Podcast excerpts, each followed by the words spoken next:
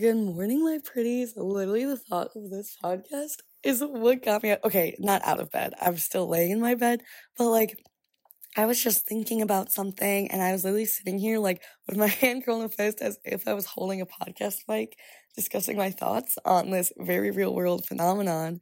And I was like, you know, I should just put this on the podcast. So, what I've been thinking and discussing in my head, I was literally started talking about out loud. I was like, this should just go on the podcast. So, I'm trying to remember what exactly it was I was watching. Oh, so I was, you know, doing my morning Instagram, TikTok scroll.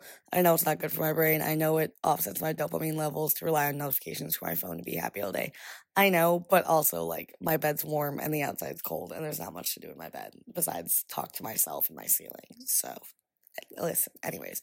So I'm scrolling on Instagram and like the one of the hosts from Plan Bri was talking about how like one of Plan Bri's another podcast, and how one of her friends like had dated Matt Rife, and then she met the girl at a bar who had I think just been dumped by Matt Rife. I'm not really sure.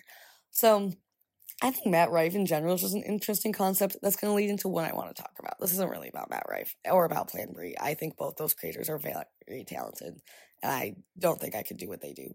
But um, I think they're both. I have like no negative feelings towards either one. This is really more just about like celebrityness and stardom, and that I think as a world, I don't think my podcast will make this difference, but I think we should be a little bit kinder to celebrities.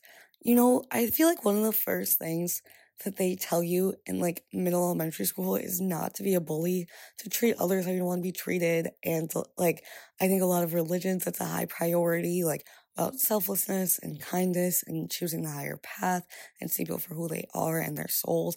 And I think we are so brutal to people just because we're angry at our lives and want to take it out on them. So let's get into how I felt about it when I saw it, how this relates to my overall just celebrity influencer culture. And as I think TikTok gets bigger, influencers get bigger, we can. So not only now can like media and journalists make comments and articles about influencers' lives, we make reaction videos on TikTok and we can spam comment sections on creators' posts. We we now as consumers have the power to cancel people where i think before it was only in the media's power i'm thinking like 2010s that was up to media and journalists like tabloids star tmz which also who works for those magazines i've never met a person in my life like my dream is to become a journalist for the tabloids like I also kind of want to dig into the psychology of what it takes to make that a living. Because I get being a normal journalist. My friend's a journalist. She covers sports games, events in Milwaukee. Like, and I think that's incredible. There was a phase in my life, honestly, where I considered being a journalist because I love writing. So I went to like a journalist summer camp at UW Madison. And you also have to think about the logistics of being a journalist. So when I was in this journalism summer camp, I'm like, what, 11, 12 years old? And even I'm learning that you have a limited word count on the page. You have sometimes maybe like 500 words to make the biggest splash you can, and your headlines must be short. Like they told us to take out as few filler words, adjectives as positive. You literally have, if you can make your point in three words, you were like the crown jewel of journalism. And obviously, I'm not a journalist. There's probably many more nuances I do not know. This is based on a seventh grade summer camp. But I remember you would go out and I would cover the story about a candy factory, a local like artisan candy factory in Madison. And I'm a very descriptive writer. As you guys probably know, I speak, I go on tangents. I love long metaphor metaphors, describing the setting, things like that. And you can't do that when you have a journalism piece. Your point is to make a point. A good news article is not, oh, I went to this artisan candy factory and I enjoyed it. You have to talk about how their airbrush fabric is one, one of their airbrush techniques for coating the truffles is one of the first of its kind in the entire world. Like you have few words to make, to say something. Otherwise your story won't get carried. If you're a journalist, that's how you make money. That's how you make a name for yourself. That's how you build a career. So that's like a normal, honest to good journalist. Now I also think like let's bring in the aspect of tabloids. Your job, it's it's basically the fast fashion of journalism. It is to sell as much as possible, keep up with the trends, move on the next. Like you're already think about the next thing before your current thing is done. You're setting up storyline after storyline. So I read a great book. It's called Catch a Falling Star by Kim Culbertson. It's about a normal girl in a small town. A big movie set is being filmed in her town, and the actor from this movie has to fake date a girl from the small town to help fix like his public PR persona. So in dating him, she learns about his life, and I think I'm obviously not a celebrity, so celebrities love to let me know. But I think it's very true for celebrities that you play three roles. The first is who you really are, is who your true friends and family know you to be. It's you're lying awake alone at night, what you're thinking about, what you want, want truly out of the world, what you're praying for, what you're hoping for, what you're crying over. These is who you are in private. It's who you truly are, who like if you have a God who your God knows you to be, it's like who you in your heart you feel. I'm sure for celebrities that gets really confused because you have these two other personas that probably don't let you explore who you fully are yourself the way a normal person can. And I think that does kind of create rifts and damages. I'm not a therapist or a psychologist for a celebrity, but I think it would be really interesting to hear from one and the different problems they face. I just think one will never understand. So yes, these people have amount of fame and money you will never have. And that's awesome. And that's really, really cool for them. And it's okay to be jealous of that. I think it's okay to admit that they are very honed in into their craft to that point where they get obvious amounts of wealth. But I think fame is a, almost like a dirty word to me. To me, it gives a very dark connotation because your second persona when you're a celebrity is the one you must put on for the world. It's not if you're an actor, it's not who you are on the screen. It's who you are every time you step out of a limousine and paparazzi cameras snap at you. It's who you are in every single interview. It is the filtered script your PR agency gives you on what to tell the world. And I think I've mentioned this before. If I was a celebrity, I would not want that to be anything like the person I really am. I don't know if I want to look like this angel Mother Teresa. I don't know if I want to be like this snippy little biatch. I don't know, but I don't think I would want it to be me because I don't think I would want the public to judge who I really am if I was on like that that that intense level of fame. But I'm also torn because I also think authenticity is so important. And if you really are who you truly are, the people who are like meant to love you will love you. And then the people who don't, it's like the trash taking itself out. It's like a human filter on the people meant to be in your life. But that's the thing I think with fame. So in your real world life, I feel like all my true closest friendships and relationships, mentors are the ones I didn't really need to try to have. They're the ones where someone just caught me in the moment of being like truly rawly myself and loved it and we just were there for it to learn that worked.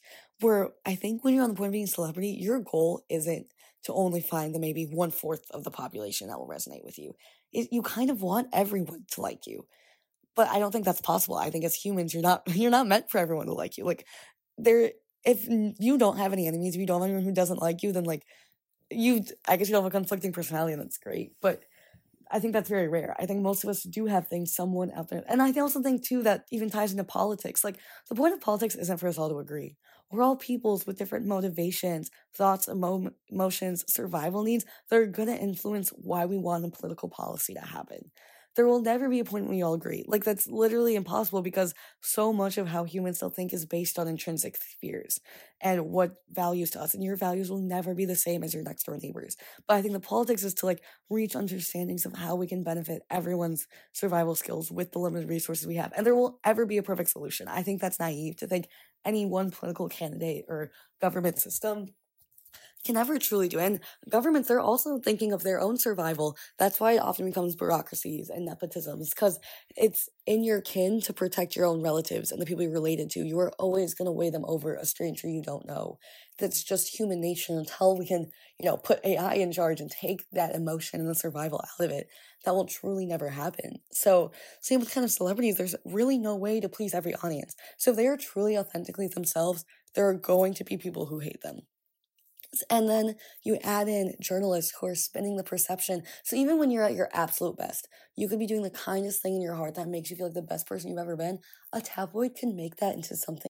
Sorry, when my snooze alarms went off, but that a tabloid can make that into something really, really ugly. Oh my gosh, I have to leave my house in 30 minutes. I need to start getting dressed. This is no bueno. Um, okay. But so I was recently watching the Disney movie Starstruck, which I know it's it's a movie, but I think it's very similar to that book Catch Falling Star, which shows how bad the paparazzi can be to like really downfalling a relationship. If you haven't seen it, it's like a young girl goes to California with her family and she runs into this really big celebrity and they get to know each other in like a casual way running from the paparazzi. But then once the paparazzi is there, he wants to shield her from them by lying and saying he doesn't know her. And this really hurts her because she's like, I thought we were like getting close. I think she had like feelings for him. But like he just kind of shut her down and I think that really hurt her, but he was really trying to protect her from how cool the paparazzi was. And the paparazzi shows up on her door and she sees like what they do. and yeah, I think this is a kind of overall phenomenon I want to look into. Like, why do paparazzi do what they do? Like, what benefit, I guess, do you personally get? Like, I've met, not like they don't know me, they wouldn't know my name, but I was in like LA last year when the Netflix show Never Have I Ever was premiering. I think it's third season at the time. So like I got to see those celebrities. I was at the front line of the ropes. I was actually a little starstruck when I met the actor of Ben. I thought it would be more so for like Paxton because he's like the heartthrob on the show, but he looks about the same in real life as they does on the show. The actor of Ben, they kind of like dumb him down. They had like fake pimples and cut his hair shorter for the show. Where like the actual actor and his girlfriend was there were both like stunning people. Like they were glowing tan. They were like beautiful. So I was like, whoa. Like so like I've been there. I was been in the presence of someone very big when I was figure skating. A lot of like ex Olympians actually do ice dancing with young girl. Not that makes it sound like pedos.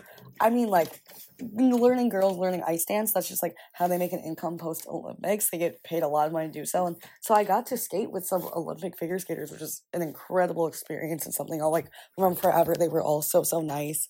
Um, I don't know if you guys have heard of Jason Brown. From from the U.S. I put him on the ice once when I was working a figure skating competition. So I've been in the presence of people I've really, really looked up to, and I even caught myself kind of feeling bad. Like, wow, I don't really want to bug them. Like, this is their life. Like, it's on and I'm here for them. But like, I don't do anything for them. They've done so much for me. Like, I'm just honestly happy they're in my life. And just because I meet them, it doesn't really change who they are, my perception of them. It's like everything they've done up to the point they've met me. It's who they were in competition or who they were in my favorite show or movies or whatever. Um, so like sure I go a little weak at the knees, but like I think we should talk about how there's like some human phenomena that overtakes some people that makes us act like completely crazy if a celebrity is around and why that is, like what you're projecting from your own life that makes me be so obsessed with someone else because I really think celebrity culture is very similar to a fandom of like a movie or TV show. Like I think being obsessed with Lord of the Rings isn't that different than being obsessed with Taylor Swift. Either way, like in a way it's a fantasy universe. You're not there, you don't know it. It's not really about you. You just need as an outlet to forget what you're doing in your daily life, which is fine. Like I'm obsessed with Gossip Girl and it's cuz I uh, don't I want to pretend I'm an Upper East Side baby. It's like when I was little and played princess, like I want to be an Upper East Side trust fund baby and go to Met Galas every night. Like that's why I watch Gossip Girl. Like I do. It's it's escapism. Truly, is what celebrity culture is, and I don't think that's talked about enough. I think people think they have a right to these people's lives, and you don't any more than like you have a right to someone else's book and writing the ending of it. Like it's it's not yours. Like, okay, hear me for a second here with my book analogy. So, the point of books I'm J.K. Rowling, okay? I just wrote Harry Potter. I had this idea, I was in a coffee shop, I came up with a story of a boy in the wizarding world. I write it on a napkin. I love writing. I've tried a few other adult books. I haven't really taken off. So I'm like, let's do this. It's I feel a calling in my heart. I just I kind of want to do it. I love writing. I want to explore it. So I go do it. I go write this book. I have a publisher. They read it. They like it. My friends and family read it. They love it. So I'm like, okay, it's going live. Let's just see what happens. Put in the public's hand. Either way, like I've already enjoyed the process. Like you guys are all falling in love with Harry Potter the full first time, she's already fallen in love and then gotten sick of Harry Potter. Like I'm done. Like I'm washing my hands off. I'm writing the next novel. Like I'm I'm moving on. But you guys are all experiencing it for the first time already. I think before the meet. Sorry, I'm curling my hair and dropping her irons. But like before the media even gets to it, you're almost you know at the point when you're like editing an Instagram picture so much you end up hating the picture because you've just been like in it too much. I think you're already. I don't know. I'm not an author. I feel like you're probably already at that point by the time or like I remember figure skating when we had to do like a full run of our program. When you do the full thing with like music, we would all like groan. One because it's like athletically hard, but also like you know you would think that would be the point of why we were competing would be to do the full run, but it's also like a lot of it is just the sport. It's the writing of the book or whatever if you're a celebrity, it's whatever it was that made you a celebrity, it's like going to practice, it's doing the whole lifestyle around it more so than the final product. So I write this book, I put it out there. So the first thing that's going to happen is I'm going to become a New York Times bestseller or whoever reviews those. So there's some somewhat qualified person who is going to go and review my work and give it a rating. Then the public's going to have it and they are going to post online Amazon reviews or they are going to email me and they're going to do whatever they want to make their opinion heard on whether or not they like my book, which is fine. They are entitled to do so. I, I release something to the public. It's I own it, but like they have a right to read it and consume it. They don't have like a right to really change it or anything. Like they didn't write it, but they have a right to feel however it makes them feel. That's absolutely fine. So the somewhat qualified person, these are like the journalists for celebrities. There's someone who somewhat specializes in making a celebrity into a celebrity. Fine. But then the public is also going to have an opinion. And that's also fine. But these are two waves of things normal people don't have to worry about. Like when I go to work every day and I type away on Excel, there is a very limited group of people who that impacts, mostly my boss and my clients, like my vendors. That's really it. It is a very finite group of people. Like I could probably fit them all into my apartment. It wouldn't be that hard. And like yes, it does impact the company overall, but like there's a million clothing companies and it's okay. Where like when you put a book out, technically it has the potential to reach every person on this earth. Like it if it's public, it's public.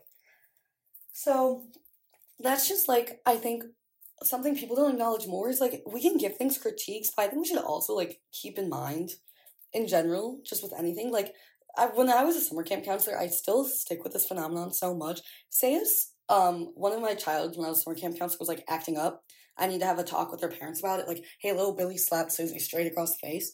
You would never just tell a parent that at pickup. We were trained to always give the parent a compliment sandwich. Like, hey, so Billy did so much better about lining up before lunch today. He we did have this little incident during nap time where he just smacked Susie's blind out of nowhere for no reason and she started crying. So I think we should probably talk about his behavior really quick. But yeah, after that, the rest of the day, he was great and was so much better at listening to directions. And he did apologize to her. So, like, let's also acknowledge like before we like send hate let's send like a little love on either side of it. Like let's put twice as much love out as we ever do hate. So it is fine to feel hurt by something. Like i so let's go back to my matt rife example. I know matt rife has like said controversial things and you remember everything in media is taken out of context. Everything's meant to make a splash especially in what he's doing. Those of you that don't know matt rife is a very young aspiring comedian. You can look him up on tiktok. I think I, he's made me laugh before i won't lie He's done things that I've thought were funny. He had a very large female following in the beginning. So early on, when I was just finding out about him, like his clips were just coming on my For You page. I didn't follow him or anything. Kind of wanted to see who he was. I'm just interested in comedians. I think they're cool. So um, I went and looked him up on a podcast. I want to hear more like long form content of him organically. So I really like podcasts. You just kind of like feels like you're kind of just sitting down at coffee with the person. It's the closest you can really get. So there was a podcast that came out from the Laugh Factory. So that's a real comedy agency. It's not like an influencer interviewing him or anything. Um, and so he just kind of talked about his upbringing. So I was talking about in my bed when I got ready to do this podcast is like when I see Matt Rife, I see a kid with like gold in his eyes. Like he has a goal that he's had from a young age. And something I really, really don't understand is like if he was an NBA player or like in the NFL or something, I feel like a lot of the things he was saying and doing, no one would blink an eye. Like basketball athletes do the stuff he's doing all the time. And to me, I guess I don't really see that differently. I know a sport is physically a lot more practice and physical work, but also he put a lot of work into his comedy. If you listen to his like Laugh Factory thing, he moved away from home at a really young age. I don't know if it was like 15, 16 or like 18, but either way, like the time you're going to college and like learning to make all of your mistakes in a very like private, safe sanction in the like grounds of education and like you're in this closed off campus. He's doing it like in public in comedy shows in LA, which I think let's start there. That's hard. That's like leaving high school right away to go do a sport. Like you're immediately out in the real world with kind of no job stability and you're taking a huge risk. So no matter like what person you become, like you can still acknowledge that that is a very big risk. And I do agree that like there's a great um saying in Gossip Girl I think about a lot when like I think it's Jenny's mom or dad tells her like as you get older, every decision you make kind of becomes a part of who you're gonna become. I think that's so important too. When you are a celebrity, like you should still be a good person, like obviously, but not everyone in the world is a good person. So obviously, not everyone who's famous is going to be a good person. So it's kind of naive to think they all would, and like so I think the problem with Matt Rife is he became this big comedian. I think a lot of his following on TikTok was from girls. I think he kind of played the sensitive card to the girls. When I see him, I see the kid who's like very insecure. He's not taking the beaten path. He's making his own path for himself. Not many kids at that young of an age know they want to do comedy. I don't think it's the most like respected thing amongst men. Like I was actually just listening to Taylor Lautner on the Call Her Daddy podcast yesterday. He was bullied for being the guy in Cheaper by the Dozen and Shark Boy. And then he got Jacob from Twilight. I bet honestly people in high school still made fun of that. Like men taking these not softer, but you know what I mean? Like it's not really something their guy friends usually until they make it big would like support. So I'm sure that was a hard mental struggle for him. And yeah, so and I've seen a guy like he's talked about it many times before, and he also reminds me of one of my close guy friends, where um he talks about how he used to not be confident in his looks. And I think most people think he's like playing it up for the bit. I think personally that that comes from like a very genuine place of insecurity he really used to feel. I think he really used to not feel sufficient, hot, manly enough. And I think that's where a lot of his jokes come from. Because, so there's a great line in Friends when Chandler says that, like, he's only funny because of his childhood trauma. And I know Friends is a TV show, but I, that's kind of stuck with me where I do think a lot of people are funny because they're a little damaged. Like, it's a coping mechanism and it's a great coping mechanism. I love comedy. I love someone who can make me laugh. I love it when I can make other people laugh. I think it's phenomenal. But, um, yeah, so like I think to be as funny as he is, he's had to see some stuff. You you obviously will never know, and it's not also it's not up to you to know. Like I also say it's not your responsibility. Don't be creepy. Don't go looking up his childhood trauma and like stalking his therapist. It's also not your responsibility to know. Like you have your own problems to deal with. It's great he can distract you from them, but I think there's a point when that distraction becomes toxic and it's becoming one of your own problems. So, but let's talk about all the like very real reasons why girls are being canceled and like kind of walk through them and why I think if it was an NBA athlete doing the same thing, I don't know if they'd be receiving the same heat. And I just don't think, I don't know if he should be being punished for just learning because he's learning at a very public stage. I don't know how old he is. I would guess like 25 maybe. But like, I don't know. A lot of us probably, I'm hoping this is podcast are around that age, but like, reflect back on this when you're like 50. Would you want to be penalized for every mistake you made when you were 25? Like, I know I wouldn't want some of the mistakes I made in my social life in college or in high school held against me now. Like, it's just, we're always constantly learning. So I think to have like, let's give people like a little bit of falling room. Let's give them like a little trampoline net to trip before we like completely tear them down and fall them off the cliff like Mufasa. You know, like let's also I've always hated like the concept of cancel culture. There was I was at Lollapalooza one year and I forget who it was that was performing. I think maybe it was Boogie with a Hoodie that could be wrong. I know it was like a kind of rapper. And so, right before Lollapalooza, he got like canceled online. I think he said something. I really truly don't remember what it was. But so he couldn't perform at Lolla anymore because people were like threatening to throw shoes at him and stuff like that, which is fine. I think what he said was slightly insensitive. So I, whatever. But then Miley Cyrus posted something so good. I think I screenshotted it. I should go back and try and find it. But she posted something that was like, hey, maybe instead of like canceling people every time they make a mistake, let's maybe like teach them how to learn from it. Because if all you do is cancel them, they're not going to get better. They are just not going to be in the public eye anymore and keep being a little bag where maybe if we give them the chance to learn and grow, be like, hey, that wasn't cool, like fix that and give them a chance to like apologize and grow as people, like maybe that would be a lot better. And I just agreed with that a lot. And like like I said, you don't really ever know the full story when you see things out of context. Like even sometimes I watch celebrity interviews and or even when I'm watching like previews of The Bachelor, you can tell stuff has been cut out. Like it is naive to think you're being given the truth when you see anything online. Literally anything. And you the thing is too, you'll never know the truth. It doesn't matter how much research you do, you can become an expert on it. There'll always be another side, another hack act blah, blah, blah, another fact like remaining unturned. And that's okay. Like I think it's okay to embrace the mystery of what is going on so firstly, I think like the cancel Matt Rife stuff, I think where that's coming from is a lot of his early audience was like younger girls who thought he was super cute and he was kind of like a girl's girl or a girl's guy, I guess. Where he was kind of he had this sweeter, feminine, sympathetic energy, and I think they were mad when that went away. And the thing is though, maybe he was never really like that. Maybe he did that. He put that face on to get you as an audience member. Maybe who he is now is the real person he always was. And if he'd been that way from the beginning, you wouldn't be so mad. Because a primary instance I'm thinking of is I listened to the Stiff Socks, podcast. So, like I said, I was looking for Matt Rife podcast because I'd seen him a few times on my TikTok for you page. Made me laugh. I was like, who's this comedian? I want to know more about him. So, I listened to Laugh Factory's podcast. And I saw him on Stiff Socks. That's actually how I found the Stiff Socks podcast. And so clearly I'm biased because like I like stiff socks. I like Trevor Wallace. My boyfriend doesn't like Trevor Wallace. It's like it's everyone has their own kind of comedy, but he likes like Bert Kreischer. I think we watched his comedy special. Bert made me laugh, but it's not really like my type of comedy. My boyfriend loves like the Seth Rogen. I don't know the Three Bears One Cave podcast. Um, and I've like tried to listen to it every time I've worked on the car. I've honestly fallen asleep. We're just different people. It, it's not saying that those creators aren't funny. They're just not. I watch Gossip Girl eight times a day. Okay, like we're just different. So, um, I'm listening to the Stiff Socks podcast, and I personally like it. It's totally fine. You know, it's literally fine. But I'm listening to Matt Rife's episode on it, and like so he's talking apart about like women's bodies and what he prefers, like how curvy he wants them, and he's joking with like the little skin flap on a girl's downstairs area, and how he's making a joke about like playing thumb war with it. I won't lie to you, all of my peers coming, I was in the car listening to that episode and I shed a few tears. I was like, wow, I didn't realize guys think about this and it grosses them out that much. And I started thinking about like I haven't thought about my body like that in a long, long time. I'm with a stable boyfriend who tells me I'm beautiful all the time and like I think I'm above average confident for a girl. I don't have like a ton of I mean, everyone has insecurities, but I think my body isn't really one of them. Like, I'm very thankful it works every day. And I think for some people, being an athlete, especially in sports like dance and figure skating, can make body image a lot worse. I think in my case, it made it better.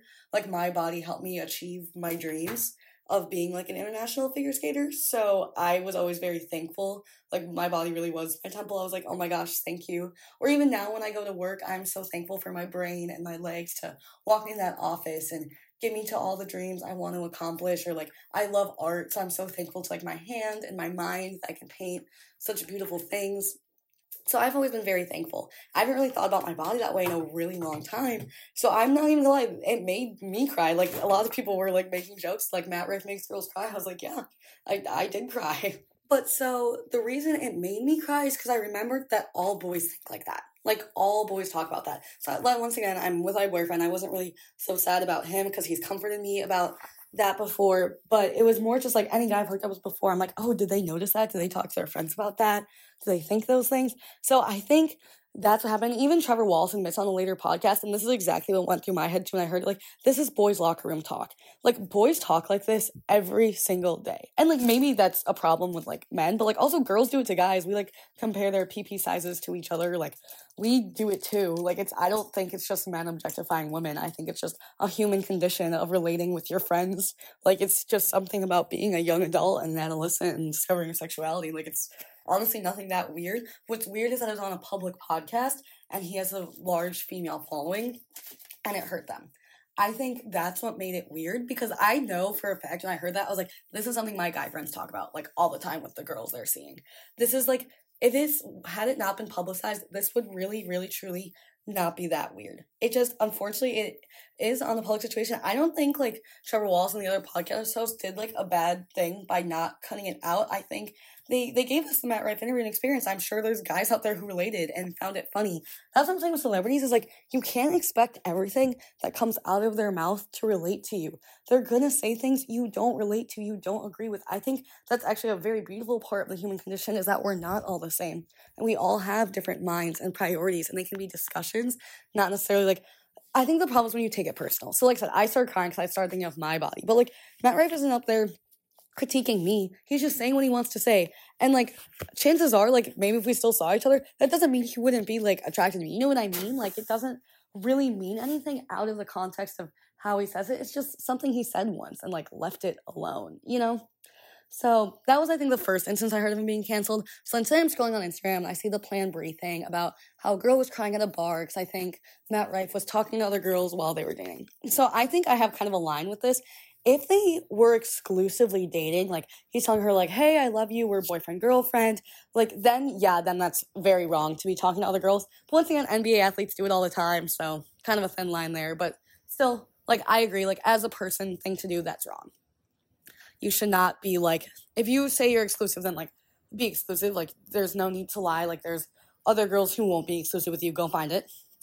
But say they were just like in the talking stage. So I think Bri was complaining that like, or not Bri, I think it's the other girl. I don't really know their two names. I feel really bad. But um, the other girl was saying that like he flew her this girl who was crying at the bar out for like Valentine's Day and was really like love bombing her. Which also I don't think guys are smart enough to know they're love bombing. Like one of my friend's therapist once like told like, oh he's like love bombing you, like he knows what he's doing. I don't know. I have a lot of guy friends, and I mean they're not every guy. None of them are manipulative psychopaths. So I wouldn't be friends with them. But I don't really think not saying they're not emotionally intelligent, they're just not emotionally manipulative in that way where I think they would ever know they were love bombing a girl. Like most of my guy friends, like if say one of my friends is talking to my guy friends, like, why isn't he texting me back? Like, is he talking to someone else? I'm like, bro, he barely pulled you. Genuinely, there's like nothing going through his head. If he's not thinking about you, he's thinking about like video games or school. It's not that he doesn't like you. He's literally just like like girls when we have a crush, we think about them all day, all night. I think some guys are like that. To be fair, I do think there are some men who are that way, but I think a lot of them are just like they think about you and they think about you and they don't when they don't. Like it's not anything personal. It's just like it takes a while to gain their attention. They're like, my mom's always told me like boys are like puppies and you literally have to train them. It's so true. Like a puppy loves whatever person gives him food and water in front of him and gives him hugs and snuggles. Like, but then once you're gone, the puppy has no idea and it goes to the next person. Like, they're, you know, you kind of just have to mold them a little bit. And it's a cute way. We love puppies. They're adorable. And we want to give them love and attention because they're so freaking cute.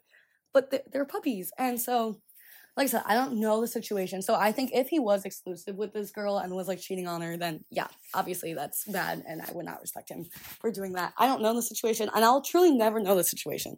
Everything I'll ever know is hearsay. And also, I don't really care that deep. Like, it's not my relationship. Like, okay, screw over whoever you want. Like, doesn't really impact my life. Says something about you and maybe whether or not my friends will invite me to go to a comedy show with you. Like as of right now, I think any of my friends are saying like, oh, let's go see Matt Rife, but I don't think any of them would have in the first place anyways. But um, where was I going with this? Oh, so she was so mad. But I was like, okay, if he was just in the talking stage with this girl, just going on dates, I'm thinking if I'm in his shoes, if I'm a guy who's been insecure from a young age, I'm scrawny and not in a masculine field, and other guys don't respect me, then out of nowhere, I get this huge overnight female following, and I've been grinding my butt to get this exact thing. I've been putting videos out online, which used to scare me. That was my foundation. I every time I do these morning get ready, it's not really get ready with me video, but like every time I get ready in the morning and talk to you guys, something squirts out right in front of the speaker and it sounds like diarrhea. Anyways, probably doesn't even sound that bad. I'll see when I edit this audio later. But like, okay, so say they're just introducing themselves and you're this guy who just got freshly famous, you're getting all this female attention you've never had before, and you have an insecurity problem. You probably should have gone to therapy for it and figured out other ways to validate it but you have this like need for validation and lots of girls are willing to give it to you. I'm not saying he did the right thing. I'm not saying he's a good person, but I'm not saying I would really be a better person.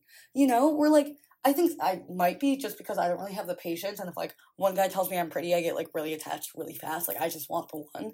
But also, I have a different upbringing. I have a different sense of myself. Like I can't really relate. But if I was in those shoes, I don't know if I'd be a better person. I might be dating every hot girl who I had the chance to too. And if I had the money to fly her out and love bomb her, like in quotes, take her on nice dates, um, I think I would. Um, I don't know that I'd do better. And like I said, NHL, NBA, NFL players do it all the time. They, I have a friend who dated a guy in the NBA, so this isn't coming out of my butthole. And one of my friends, her dad works in the NHL. I always mix up NFL and NHL. So like I I've like heard firsthand stories. I've also heard if you're curious in NHL, there's two kinds of guys. They're the kinds who like settle down with their college, high school sweetheart and never like bat an eye on another girl. Or there's the guys who will like never outgrow their Peter Pan syndrome and always have like a million low commitment, high distance, whatever the Barbie thing is, girlfriends. And so I think Matt Rife is having his low commitment, high distance girlfriends that a lot of athletes have. And when they do it, it's not an issue. And there's like, oh, I don't remember which comedian makes this skit, but like most professions, you don't have to say that like you're joking. In comedy, it should be implied, but in comedy, you have to say like, by the way, like these are jokes. Like, just because it's comedy, it doesn't really make him different than anyone else. Or like Leo DiCaprio, there's all the memes of him like dating 25 year olds, and like sure he's getting public hate for it, but it's being spun in like a funny way, and everyone's still gonna like fawn over him and like the Titanic and the Gatsby and things like that. So like I just think it's interesting that we're fixating on Matt Rife. I think we should see why. I think it's because we really thought he was like one of the girly pops. Like we thought he was like our comedian. He was our male representation. He's this great looking guy who respects women. Maybe he never respected women, or maybe he still does. Maybe he's amazing to his mom and his friends who are girls. We we don't know. All we know is like what he puts out in public. So I think that's something he's getting a lot of heat for too. Is that like I haven't watched his Netflix special. I heard his Netflix special. He opens with a domestic abuse joke, which is obviously like probably not funny, but I don't know. I haven't heard it, so I can't really make a judgment on it. Um, but like, then don't watch it. You know, like there are so many shows like I find South Park offensive. Like, and one of my best friends loves South Park. Like, I feel like the brain cells leave my body when I watch adult cartoons. Besides Family Guy, and even Family Guy's not that smart, but like I think Family Guy's funny. But other than like, there's other shows that I also like don't find funny or entertaining, but then I just don't watch them. Like, you know what I mean? I just think overall to all celebrities, Matt Rife was just the example that kind of spiraled this chat and I was kind of using to prove my point.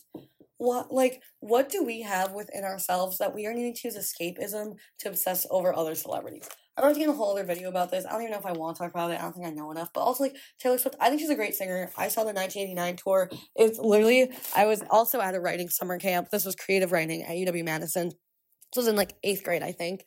Um, uh, and so I saw Taylor Swift concert in the middle of the summer camp with one of my friends from the camp, and I literally wrote an essay about like finding the meaning of life. And it's about finding those moments of joy and connection when everyone in the stadium can sing the same song as you and are waving your light up wristbands in the air at the same time. I literally thought I figured out the meaning of life, and it was just to find those like happy, heart filling moments and make as many of them as possible.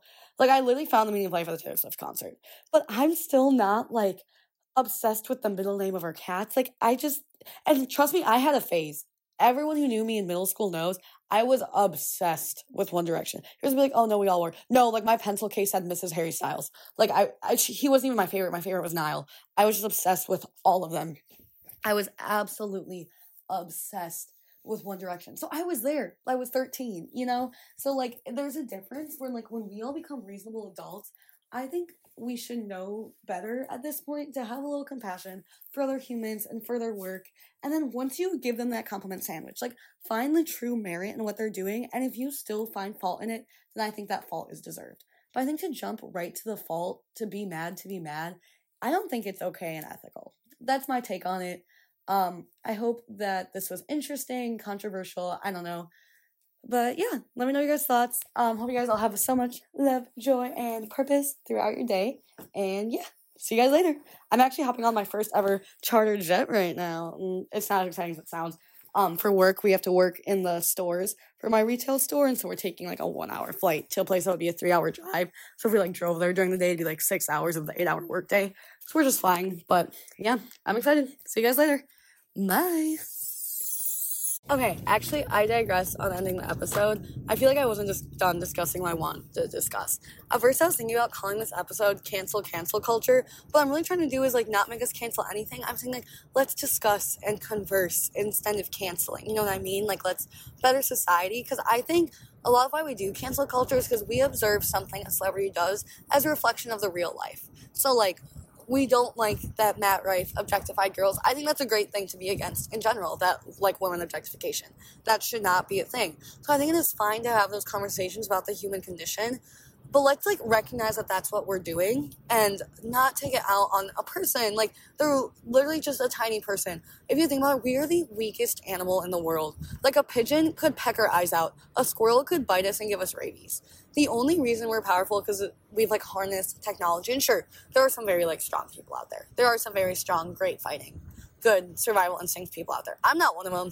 Know about you. I'm not one of them. If you put me alone in the middle of the woods, I'd be dead by tomorrow. Probably sooner. Probably like eat a berry wrong. I don't know. So let's just remember like we're weak. We are feeble people with sensitive hearts and sensitive feelings. And I don't think it's gonna get better within one lifetime, but to me, it just, in a way, it kind of gives me the ick. I think it's just ugly and gross to either tear people down or put them on too big of a pedestal when, sure, some of them might do things harder than what you do. Like, I personally could not perform in a stadium for millions of people, or I could not swim what Michael Phelps can swim. So some of them do do feats of humanity that a normal person can't do, and they deserve praise for that.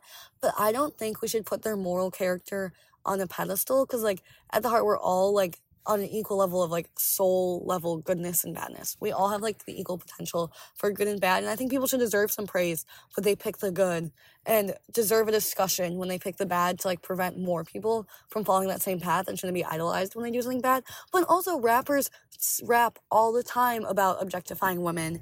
So I just wonder sometimes where the standards come from. And I think that's something important to keep in mind when, when you're feeling hurt by something a celebrity does. Are you hurt by like the celebrity influencer public figure or you hurt by something else in your own life And can you do something about it? Like, truly, can you fix it? Is there something you can work on in yourself before you like take out something online. And this is nothing against what like the Plan Bri podcast said at all. I think it was awesome that she voiced his opinion and put something out there about what happened to a girl. It's a socially timely topic right now, and I feel very bad for that girl. I hope no boy ever makes her cry again. So I don't think there's anything wrong, but like I think instead of kind of approaching it with this like bashing cancel way, which I don't even think Bri did it, I or the girl on Plan Bri's podcast. Um, I think it was more people in the comments who responded that way.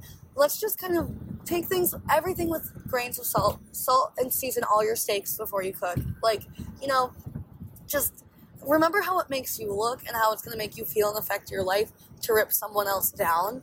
Because you never know, it could be you. So that's all. I think that kind of more productively said what I wanted to say. So yeah, bye y'all. Okay, as I'm listening back to my kind of cancel cancel culture episode, um, a few more things came to mind I didn't mention. One thing was the Matt Rife thing. So let's start with the Netflix documentary. This is a point I've talked about before, but I don't think I fit it into the episode. Um, so he opens the documentary with a domestic abuse joke. I still haven't listened to it. I don't know. I also haven't even listened to like Trevor Wallace's um live show yet. I just I've been watching other stuff, but I haven't like grinding on this MBA project. But I think like he is too talented and has too big of a team to set himself up to fail. When I was in LA, I met the most interesting girl. Her literal job, I think she was like a psychology, sociology major in college. Her literal job is she worked for, I don't remember which studio, let's say Fox Studios, is one of the big studios. And her literal job was she would watch movies a year or two, like Marvel movies, like big movies, years or two before they would ever come out to the public and she was in these focus groups and she would like tell the producers what parts were controversial like what things you know they could be canceled for i guess. And so like big movies and media companies they already know the calculated risk they're taking when they do something. Like i don't know if you remember when nike sponsored colin kaepernick after he like kneeled during the football games at the national anthem everyone thought that was such a big risk. They're like, why would Nike work with this guy? He's so like politically controversial. But Nike already ran the stats on who their customer was, and they knew they wouldn't lose their customer if they sponsored him. Like it's really not that controversial. There's always calculated PR. And so a lot of people have been saying online that for this Matt Rife example, that like this comedy special was a lot more male oriented. But a lot of his audience was female. So like why would he do that? Why was turns back on his female audience? It could be an accident. He could have truly messed up. But I have a feeling it's probably a calculated risk from a PR team. Like some manager had to approve his documentary. Like there is too many people involved to just let it go. I think that with things too, like Balenciaga, when they released that really controversial campaign with like the teddy bears that looked a little bit like sex toys, that's really, really weird and messed up to me. I saw another post where they posted one of their Adidas Balenciaga collaboration bags on an office desk, which to me doesn't make sense. If you look up the bag, it looks sporty. Like, I don't know, looks something you would bring courtside to a basketball game. It doesn't look like something you would bring to the office. It wouldn't even fit anything office related. But it was on a desk, and apparently one of the papers on the desk had something to do relating to a case that like outlawed or enabled something about child pornography. I'm not, there's gonna be a lot of glitter this episode. But um like I just don't understand how so many executives at a really high up fashion company would let that go. You know what I mean? I don't know what the intention was of it because I do think that was very bad PR. But I don't maybe their target customer is okay with that. I don't know. But like, and then recently something really came out where Zara put up pictures of models where I think the models were predominantly white, at least in all the pictures I saw. And then there were kind of like body bags next to them. And a lot of them did look like pictures that were also released about what's going on in Gaza right now. And like, how did someone on Zara's team do that? And when I think of these Zara and Balenciaga examples, what purpose did those images show? If they weren't connecting back to something controversial, what was the point of them? You know, like they the pictures didn't look that good. I didn't think they were edited very well. I didn't think it showed the merchandise in a particularly interesting or impactful way. Uh, something had to have been going on that we're not being clued in on, like something we're not allowed to know. So I think all PR is calculated risk. That's one thing I want to talk about too. Like anything you see about celebrities online you're being lied to. And also I was realizing like who is my audience for this podcast? Like is my friends listening to this podcast? Me and my friends don't really talk celebrity drama that much or celebrity gossip. And even I think making an episode about it makes me look like shallower. Something it's not really even my friends who this is for. I I don't think my little podcast here is going to change how people act online. And it's very easy to hide, hide behind screens. We all know that.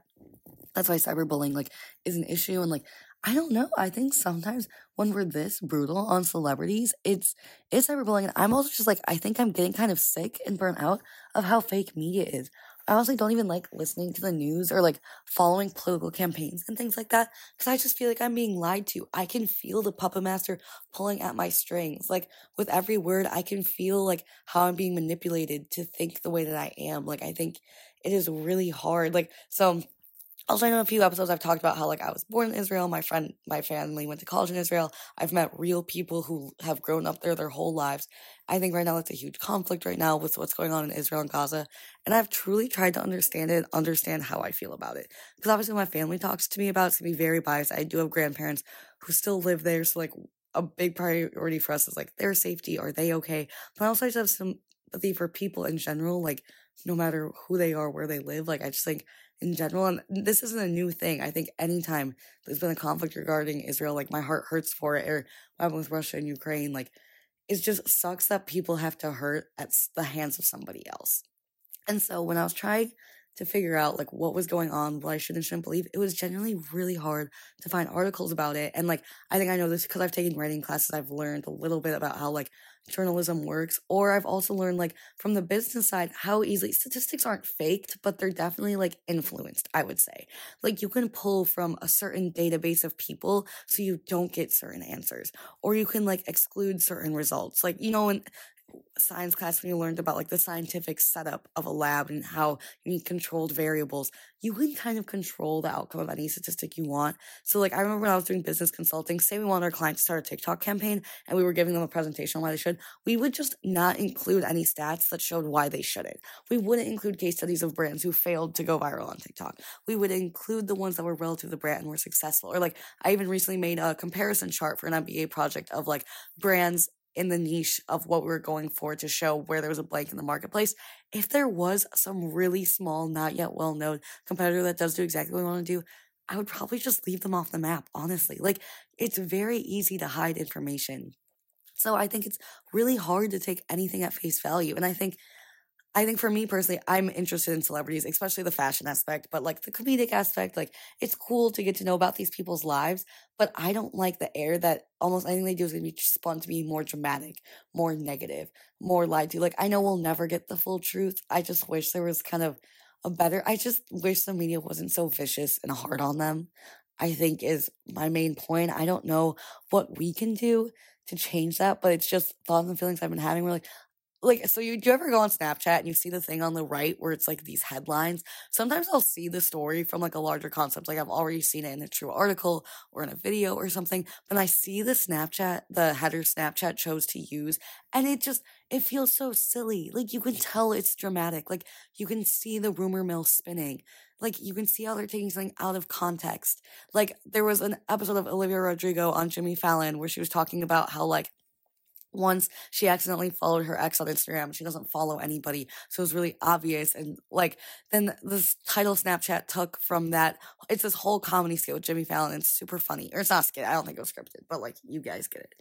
But then the Snapchat article was like, Olivia follows or stalks her ex on Instagram. Like, yes, that is what happened. But like, you know, when you write it out that way, like, you're getting a different reaction. So it's just, I think, I don't know exactly what the answer is or how I want to change. But I think there's I know a lot of my like philosophical quotes I get from Gossip Girl, but I think a lot of them are very good. Where there's one where like Chuck's dad is talking to him and he's like, Hey, if you're soft in private, you're soft in public. Like you really can't differentiate who you are across different lives as much as people like to think we can. So like if you're mean to celebrities and like gossiping about them, what does that say about who you are as a person? Like you might think you can separate your person at home and then not, but like maybe you can't as well as you think you can. I don't know, but I just think when you're being be mindful i guess when you're taking in information be aware that it's censored. And then when you're repeating that information remind like what that says about you. Like i've always thought if you call someone beautiful it's a psychological thing that the person you tell like i think selena gomez is beautiful that person kind of sees you as beautiful. Like what you say about other people really reflects the other person about how you see yourself. So when you're saying ugly things about ugly people that honestly looks really ugly on you and how you want to be perceived. Or like, say I'm talking to someone and they're absolutely bashing a celebrity, like tearing them apart. I'm like, how do you talk about your friends? Do you also tear them down behind their backs? Like, it just shows what kind of a person they are. So I think it's just something I let's celebrate more the good things celebrities do and not try and use them as like little pawns for our own self release. Let's fix our own problems and let celebrities have theirs and just like you know, you can still be fascinated by their drama. I'm not one to say I've never gossiped about celebrities or something. It's because it's an escape from my real life. But let's remember sometimes they are real people. And I think no, stop, you guys. I was so on something with this podcast. So I filmed those clips you've heard like a few days ago, and I'm scrolling through Instagram. Um, I see a video of Plan Bri Uncut, and me realize like they're so funny. Like I've only listened to a few episodes of theirs. One was with like the octopus lover guy, and um, there was one with they had on this comedian who I like on TikTok, and he made fun of like Cole Sprouse's interview on Call Her Daddy, and I like they're a very very good podcast. So I just wanted to like make that very clear that like what I was like not even mad about like what I was I guess discussing that I was reminded by a clip of her podcast is like how harsh we are on celebrities and like we'll never know the whole story and like it's fine like it's entertaining but I think just like recognizing that like we're using it as entertainment it's but it is a real person's life. But anyways, I was so on the one with like cancel culture and PR being controlled because I so I watched the Plan Bri video. It's like their best of 2023 clips. It was very cute, good podcast. But the next video right under it is an ad from Disney Plus, and it's like a documentary on Balenciaga. And so you guys, I don't know if you know or don't know, Balenciaga got in like some PR heat because they posted these pictures of like teddy bears with like sex toy harnesses on them and everyone was like, that is so messed up that they would like market a kid toy in this way. And I remember the same time these Balenciaga ad campaigns came out. So Louis Vuitton also came out with a ton of kids' toys, but they were like bears. They had nothing to do with like sex clothes. But I was like, where is, why are all of these brands like doing all these campaigns based on baby things? Disney, like the Disney Plus is doing a documentary on Balenciaga. And I literally knew when like the sex toy bears were released, I'm like, way too many high up level people have to clear things for Balenciaga to post it, for they would never post something that risky. It was controlled PR. You were supposed to get mad at Balenciaga because now Balenciaga became like a household name because of that. Disney would never they are a kids brand. Disney, at least Disney, like I'm thinking of like the one Walt Disney made that made Magical World of Disneyland in the old cartoons. I do think Disney has changed since um Walt left. And this is a whole episode I want to do one time is like the sustainability of things. Like after Coco Chanel passes away, or once the original founder of a really big thing leaves, like Steve Jobs with Apple, how do you make something that lasts so long that exceeds your lifetime? That's hard to do. It is so hard to make a brand or an idea big enough that someone can succeed and follow after you. Like no one can do what Dr. Seuss does. Like after he's gone, there's really no replacement. Like it's so crazy that no matter how big someone gets in their lifetime, it cannot keep going once they're done. Like uh, the brand can keep going a little bit, but like look at Tom Ford. Like it's not, it's still amazing, but it's not what it used to be. And even is the guy still alive? I actually don't know that much about Tom Ford, which is funny. I feel like there's a meme going around that like a lot of people have like the Tom Ford coffee table books and actually don't know anything about him. I'm in the camp. I don't really know much about him at all, honestly. But like it is no matter how successful you are within your lifetime, it is so hard to make that generationally, like historically important. And most of the people who you see in their history books were hated or not well known in their lifetime. Like I think a lot of really big artists like Picasso didn't get their fame until after they passed away. I'm sure a lot of big authors were that way too. Like I can probably look up some historical examples so I can think of it that way. But anyways, so Disney, like the Disney that I grew up with, this Walt Disney magical universe that protects kids' dreams and inspires them. That Disney put out an ad on the making of Balenciaga after just what, like a year ago, they had this whole scandal by making one of their campaigns looks like they were doing like um child sex trafficking. I knew that campaign was planned and plotted to stir the pot. I knew there was no like yes, it was real, like they posted that, but I was like, there's because so um, I also looked into it a bit. So the photographer that took the pictures for that campaign, he was doing a whole series of taking pictures of kids' toys, but every other pictures he took in his series were innocent. It actually was a kid with their toys. Balenciaga's was the only one that was like creepy and weird.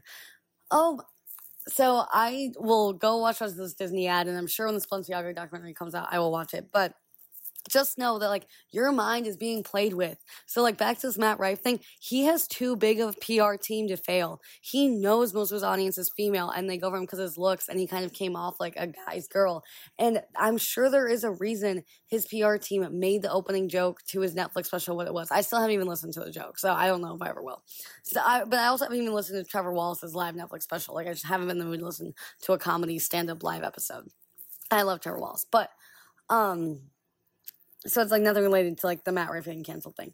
But I just know that people that big are too big to fail. Or even like when Kanye was saying all that outlandish stuff, I bet a lot of that was deep fakes or plotted. Like they needed to get the press off of something else he was doing. And like Jeffree Star posted something once on his Twitter that was like, you guys have no idea what's going on with Kanye and these other celebrities. Or like there's these conspiracies that Paris Hilton's like, act- was it? No, is it Britney Spears, not Paris Hilton? I think it's Britney Spears. That Britney Spears, like right before her book came out, she was actually dead. And I don't know, me and my boyfriend kind of talk about the conspiracy theory that Juice WRLD might be alive because one of his best friend's albums, a new album that came out a few years ago, if you look at the first letter down everything in the album, it says Juice is alive.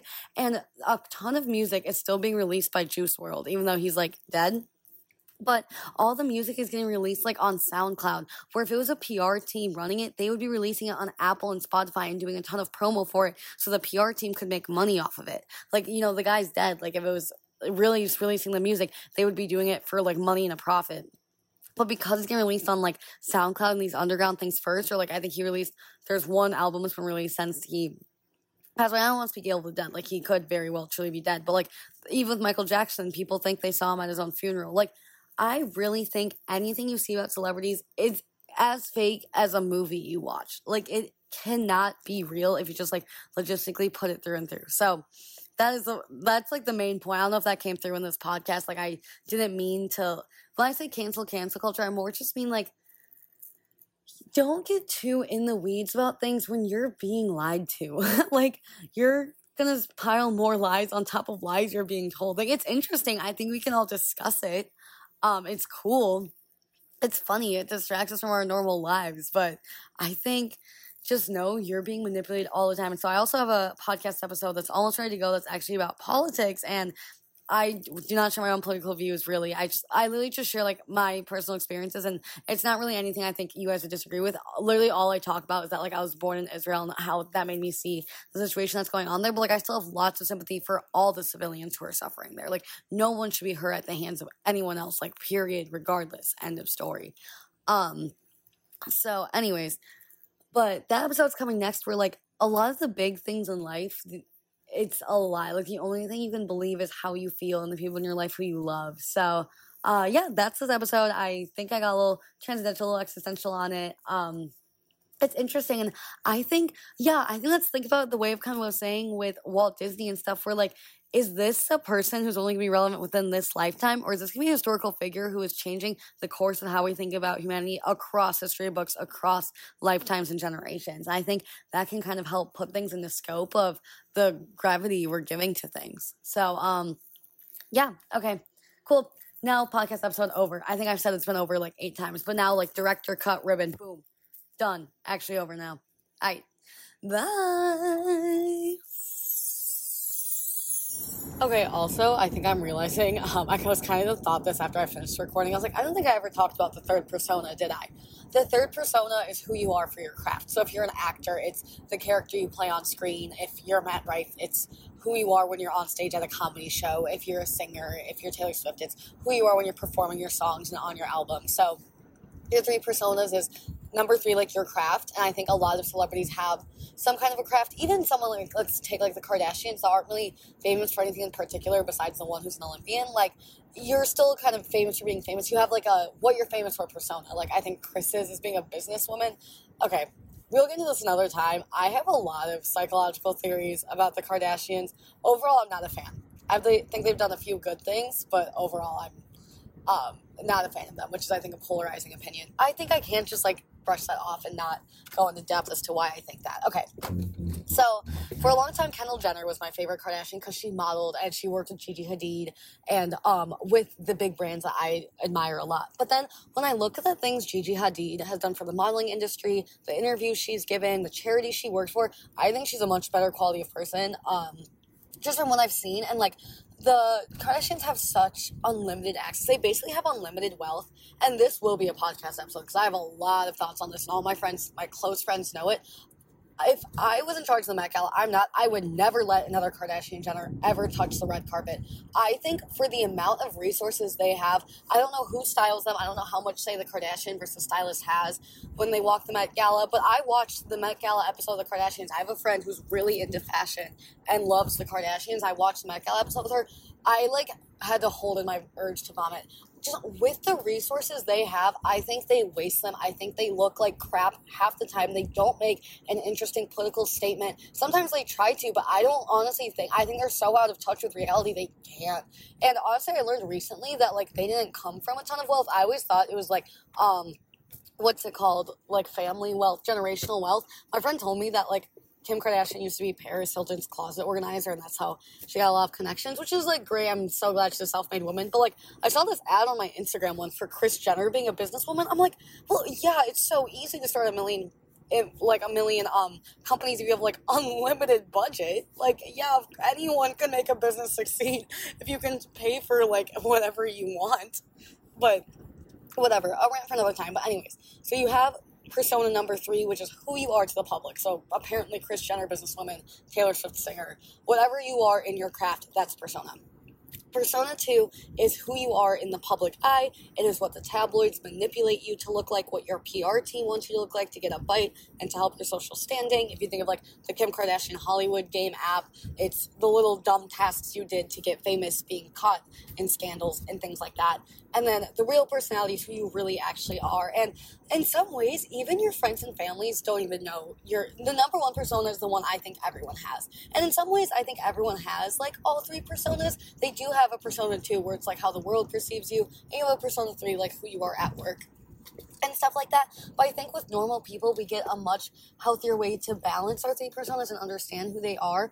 Well, I think when you're in the public eye, the other two personas, besides the one you are in private, they get really, really warped because you're not in control of it. You can't really take a lot of actions to fix it because it's it's meant to make a splash. It's kind of almost the way meant to be a lie. You're impersonating a story, like you know, like a fairy tale, like that kid, like Cinderella. Like you are becoming a fairy tale for someone. You're entertainment. You're telling a story. You're not, and. The, the best stories, like I'm thinking of heroines, like I don't know, Divergent, Hunger Games. Like we love stories of strong, authentic characters the thing is they're not like they're they're not real like someone is playing them so i think actors do pull from their real selves and their real private person oneselves but um, that's a whole existential crisis to get down another time and i have a friend who's an actress so i love hearing all the stuff she does in her show business and how she gets into character i think it's genuinely the most fascinating cool thing in the entire world but yes, I just wanted to say I think I forgot to explain what I thought the third persona was. So the third persona is who you are in your craft.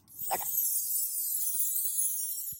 Good morning, my pretties. I woke up with the sunrise today, which was wonderful. I always love it when you like naturally wake up like that. I'm currently like laying on my side and my parents' dog is in between my knees, and it's so cute.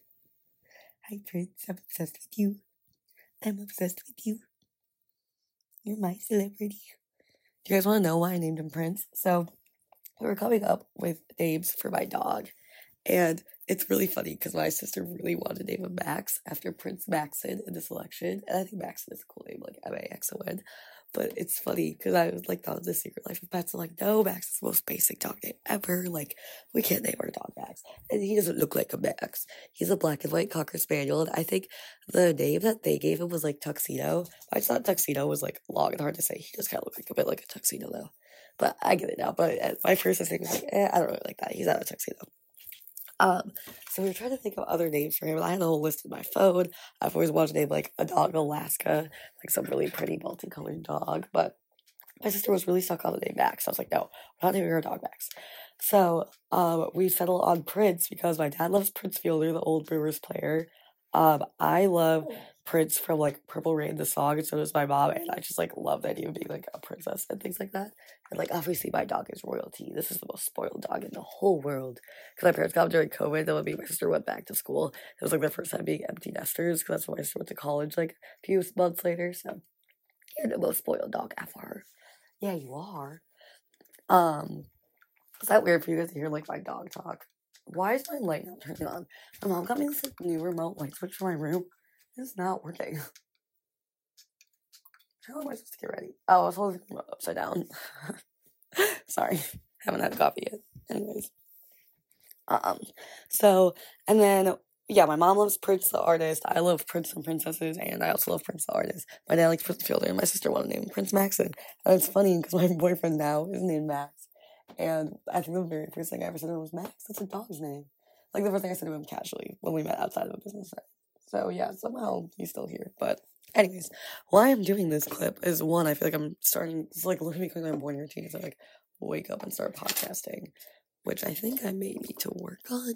But um, hold on. Let me brush my teeth wash my face. I will continue this train of thought, and hopefully my voice will awaken and stop cracking. Okay, I have now ingested coffee and feel much more normal. So, okay, the reason I want to hop back on the pod is I literally made this entire podcast episode talking about how we should be like nicer to celebrities and how like cancel culture in general and just like making big judgments about people shows a lot about your character. And then I go and remember I forgot to tell you the third persona of the three personas I think people in general have, but especially like that they're very exaggerated when it comes to celebrities. I go on and explain it. And I start talking about how I don't like the Kardashians, which that makes me kind of part of the problem. So I want to discuss like why I don't like the Kardashians and how like how I expect this conversation to go because there's certain traits I do like about them. But so okay, let's let's reel it back. One, the concept of like hypocrisy, where I think everything anyone says to you like ever is conditional. So like everything applies to like the situation it's in and the preconceived notions the person saying it has. So when I was talking about like um, being nicer when discussing like public figures because they are real people and it, it, they're really not they don't have that much more experience in the world than you do. They have different experience, but like they're the same kind of level of person. They've lived and learned like as long as you have with the same resource. I mean, they might have a few more resources, but like generally the same like global access that you have. Like yes, they do have more resources, but in, like the grand scheme of things, like you know, it we're all it's all relative. We're all like a little rock hurling through space, but um so there's that. But then, okay, let's go into when I what I notice myself being negative. Maybe this is different for every person, or maybe this is true of everyone.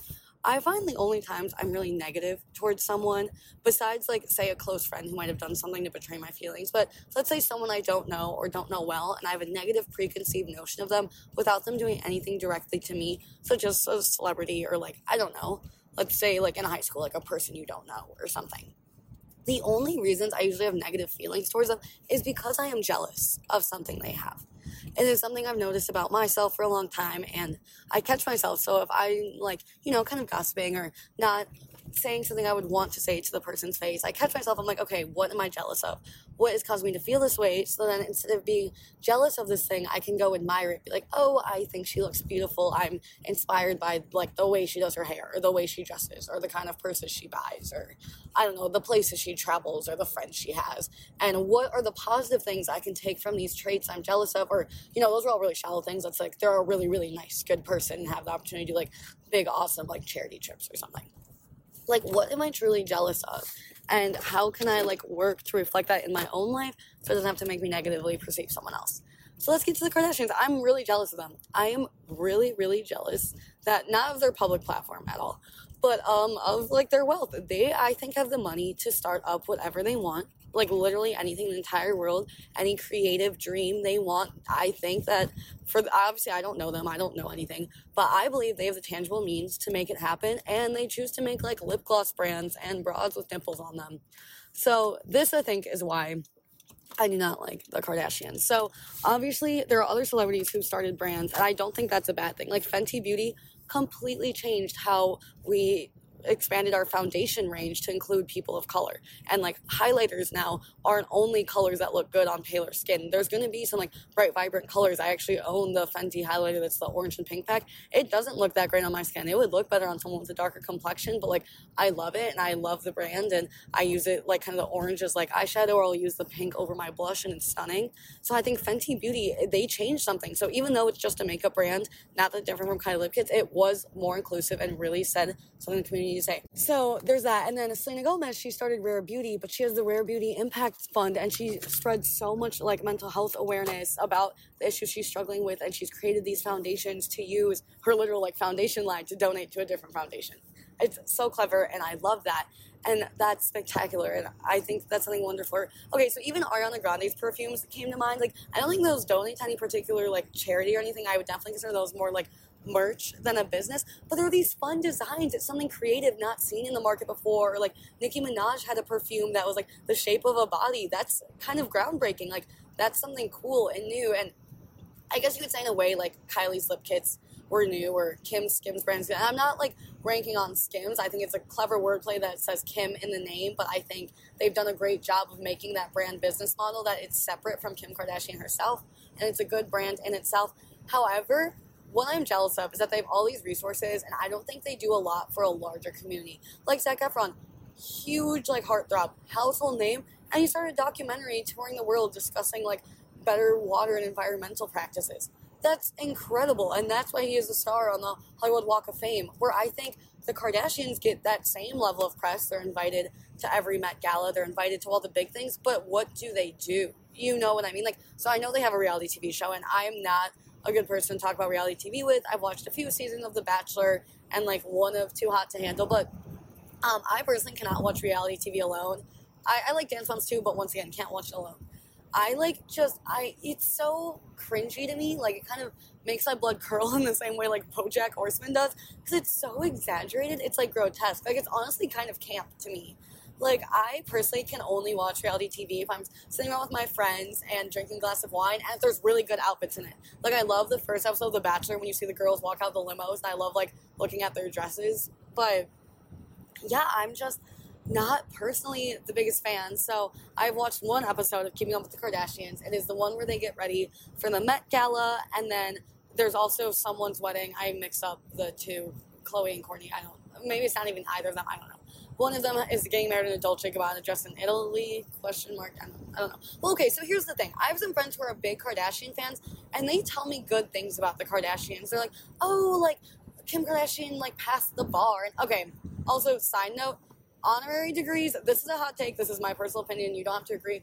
Honorary degrees are not a degree. Like I know, like Taylor Swift got one for NYU, and that makes slightly more sense to me because songwriting is like English literature, and I've seen like trivia questions. It's like Taylor Swift or Shakespeare, and it's like genuinely kind of hard to tell.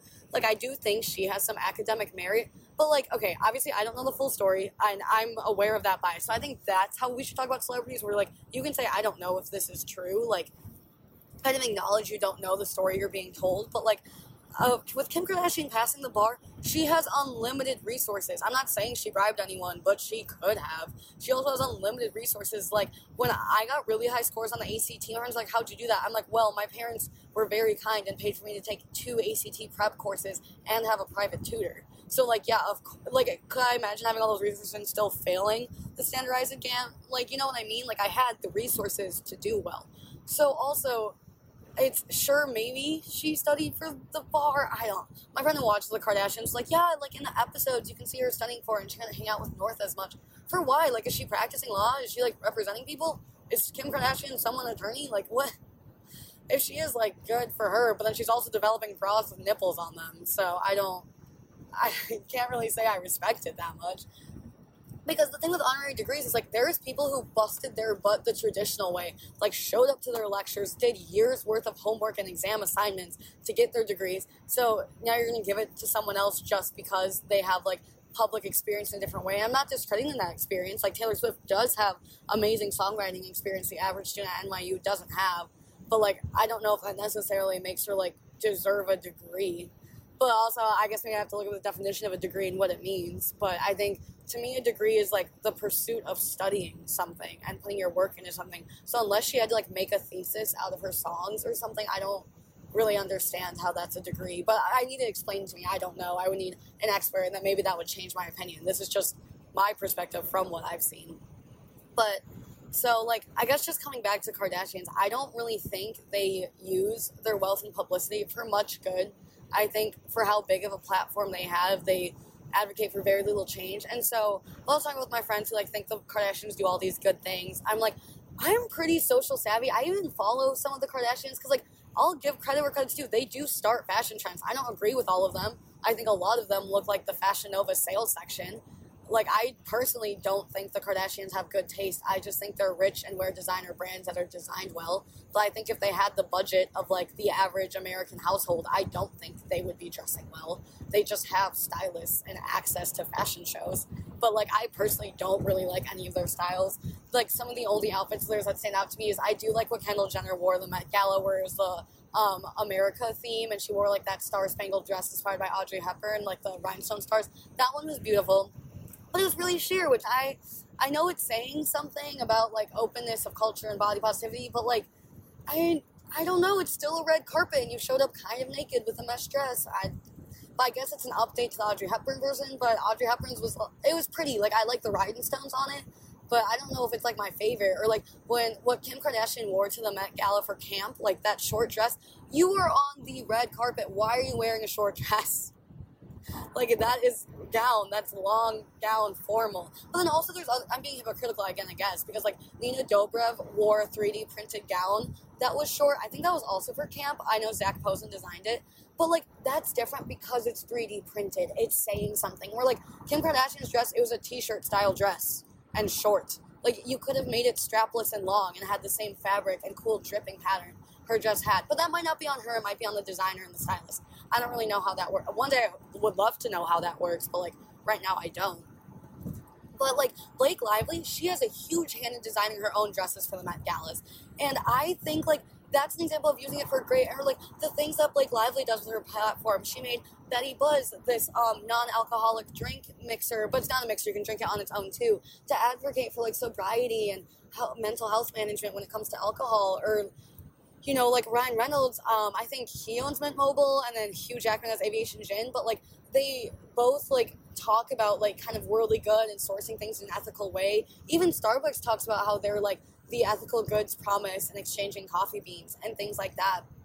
So I just think the Kardashians are literally a household name. They have a, a ginormous platform, and I don't know. I think they like dick around with it. I don't think they take it very serious. I like North West. I think she's hilarious, actually like genuinely she might be my favorite Kardashian, I guess. I think she's really funny and really real. Um, but she's also really young, so like we'll see how that evolves. But um, I don't like Kylie's style. I don't. She used to have like bright blue hair. Why? I don't. I understand how she's a fashion icon when she looks like that. I did like her campaign for Acne Studios though. Like that was really cool. Um, I think she looked great in like that denim suit. But so props to Acne Studios directing team. I thought that campaign looked wonderful with the twin or are they twins? The sisters, whatever. I thought that looked phenomenal. But like, I don't really like the big lip trend that she started. I think the Kardashians have a lot to do with ruining women's body images and promoting plastic surgery. They're not the only ones. A lot of celebrities do it, but I think they do make it a lot worse. Um, I think photoshopping, a, a lot of celebrities do it, but I think the Kardashians do make people's self image a lot worse. So this is like I guess what I'm saying here is like my perception of the reasons I personally don't like the Kardashians is one, I'm very invested in fashion. It's something I care a lot about, and I'm jealous that these people have the resources to wear whatever they want. And I think they honestly look terrible. Like Kylie Jenner got the honor of honoring Virgil Abloh, the creative director of Louis Vuitton, after his death for the Met Gala, where she wore this kind of white looking wedding dress with a, like a trucker hat and a veil. I don't know. In my opinion, I feel like Virgil would like roll over his grave looking at that. But I don't know. Maybe he designed the dress. I haven't looked that deep into it, but I just thought she looked terrible. And she got the privilege to honor a designer or a creative director who, like, I really, really look up to. So, like, she got this opportunity I'll never have. And I thought she didn't do it justice at all. I, in my personal opinion. So one is I like am deeply connected to um, something that they represent. I don't like how they represent it. Also, I think the reason I don't like them is from a myriad of many, many different things. For example, the one episode of Keeping Up with the Kardashians I saw when Kim got to wear Marilyn Monroe's dress to the Met Gala. I will never get a chance to wear Marilyn Monroe's dress, and even if I could, I don't think I would. But she, as many people know, she did rip it, and that could have been faked. Like every, like I said, PR can be really faked and exaggerated. But I've seen pictures before and after of the dress, and like she knew she had to diet to fit into that dress.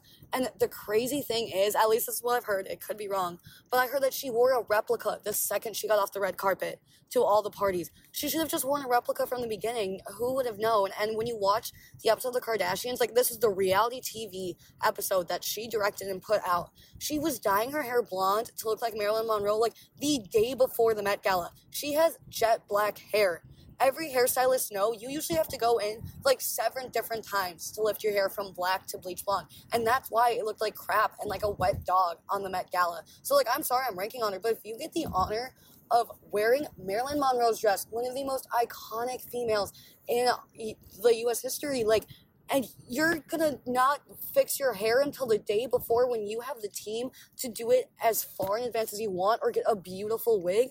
Like when Blake Lively played Marilyn Monroe in Gossip Girl, she looked a million times better than Kim did, and she didn't have to ruin a real antique dress to do it.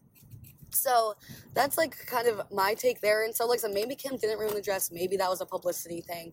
But I still think the concept of it is, I don't think Kim Kardashian has the cultural relevance that Marilyn Monroe does. Like, it kind of makes my blood boil thinking that the Kardashians can be in history books the same way, and they will be because they are social phenomena. When people study social media and the effect that technology had on the 2000s and 2010s and 2020s, like they'll be mentioned. And it makes my blood boil because I just don't think they did a good job of it. And then so with the wedding with Dolce and Gabbana, one, Dolce and Gabbana has had many, many issues with like, um, I have to look it up again, but I know they've had like scandalous campaigns. So I think that's an interesting choice if you can have your wedding with any brand, you choose that one. But if you choose it, good for you. But everyone right now, go look up either Kourtney or Khloé. I don't know who it is, dress that she wore to Italy from Dolce & Gabbana, it literally looks, I could find you the exact same short corset dress um, on Shein. And she got married in, like, I'm pretty sure a real Catholic church in Italy, which I'm jealous. I would love to get married in a real church in Italy. That's so cool. And I loved her veil. The Virgin Mary on it was beautiful. Then she was wearing it with, like, low key lingerie.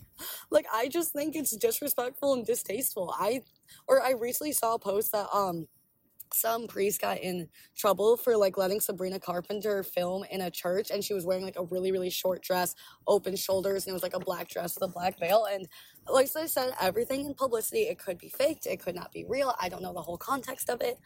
But like yeah, you probably should get in trouble for that. Like you know what I mean? So I think it is totally fine to just like celebrities but like give them credit where credit's due. I give the Kardashians credit that they have like some kind of social say and relevance in fashion. I'm really jealous they have that say. I wish I had like the designers and the resources that they have.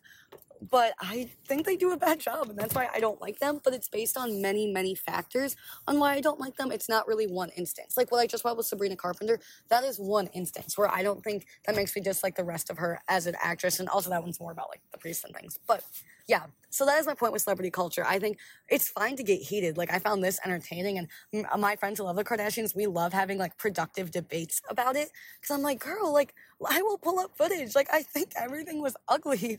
Like um, this year at the Met Gala when Kylie wore that bright red dress um to Karl Lagerfeld theme. Some people thought it was great and on theme, and they said Karl actually hated the color pink, so he would have loved that she wore something bright red and stand out. I thought she looked like she was wearing a Sherri Hill prom dress.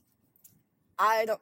I get the color, the point of the color red, and she looked good. Like physically, the dress is beautiful on her. But I, I liked what Emma Chamberlain wore to fit the theme of Karl Lagerfeld much better, or what Anne Hathaway wore much, much better. I think it did a lot more justice to his artistic vision. I don't think, but maybe he would have liked how bold she was. Like, what do I know? But there's also people showing up in like cat mascot costumes. So like that's the difference. I liked when Doja Cat classily dressed up like Karl Lagerfeld's cat.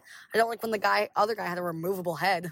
But like I liked what he wore to the Heavenly Bodies thing where he had like his head on a platter. So I get that he does something with like big heads, but I don't know, I thought the mascot costume was honestly more camp than it was Karl Lagerfeld, but whatever, um, to each their own.